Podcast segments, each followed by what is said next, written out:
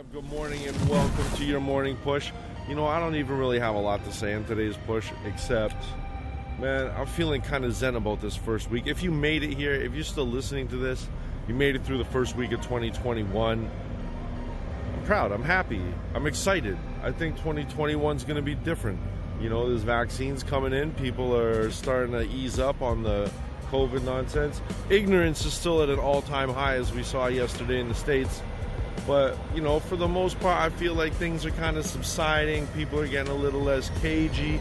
People are really looking forward to what's coming up in twenty twenty-one. That being said, I had uh, meetings with all of my people I want to focus on as artists this year. So Beast Van twenty twenty-one is going to be popping off. And, uh, yeah, man, I just want everybody to have a good day, all right?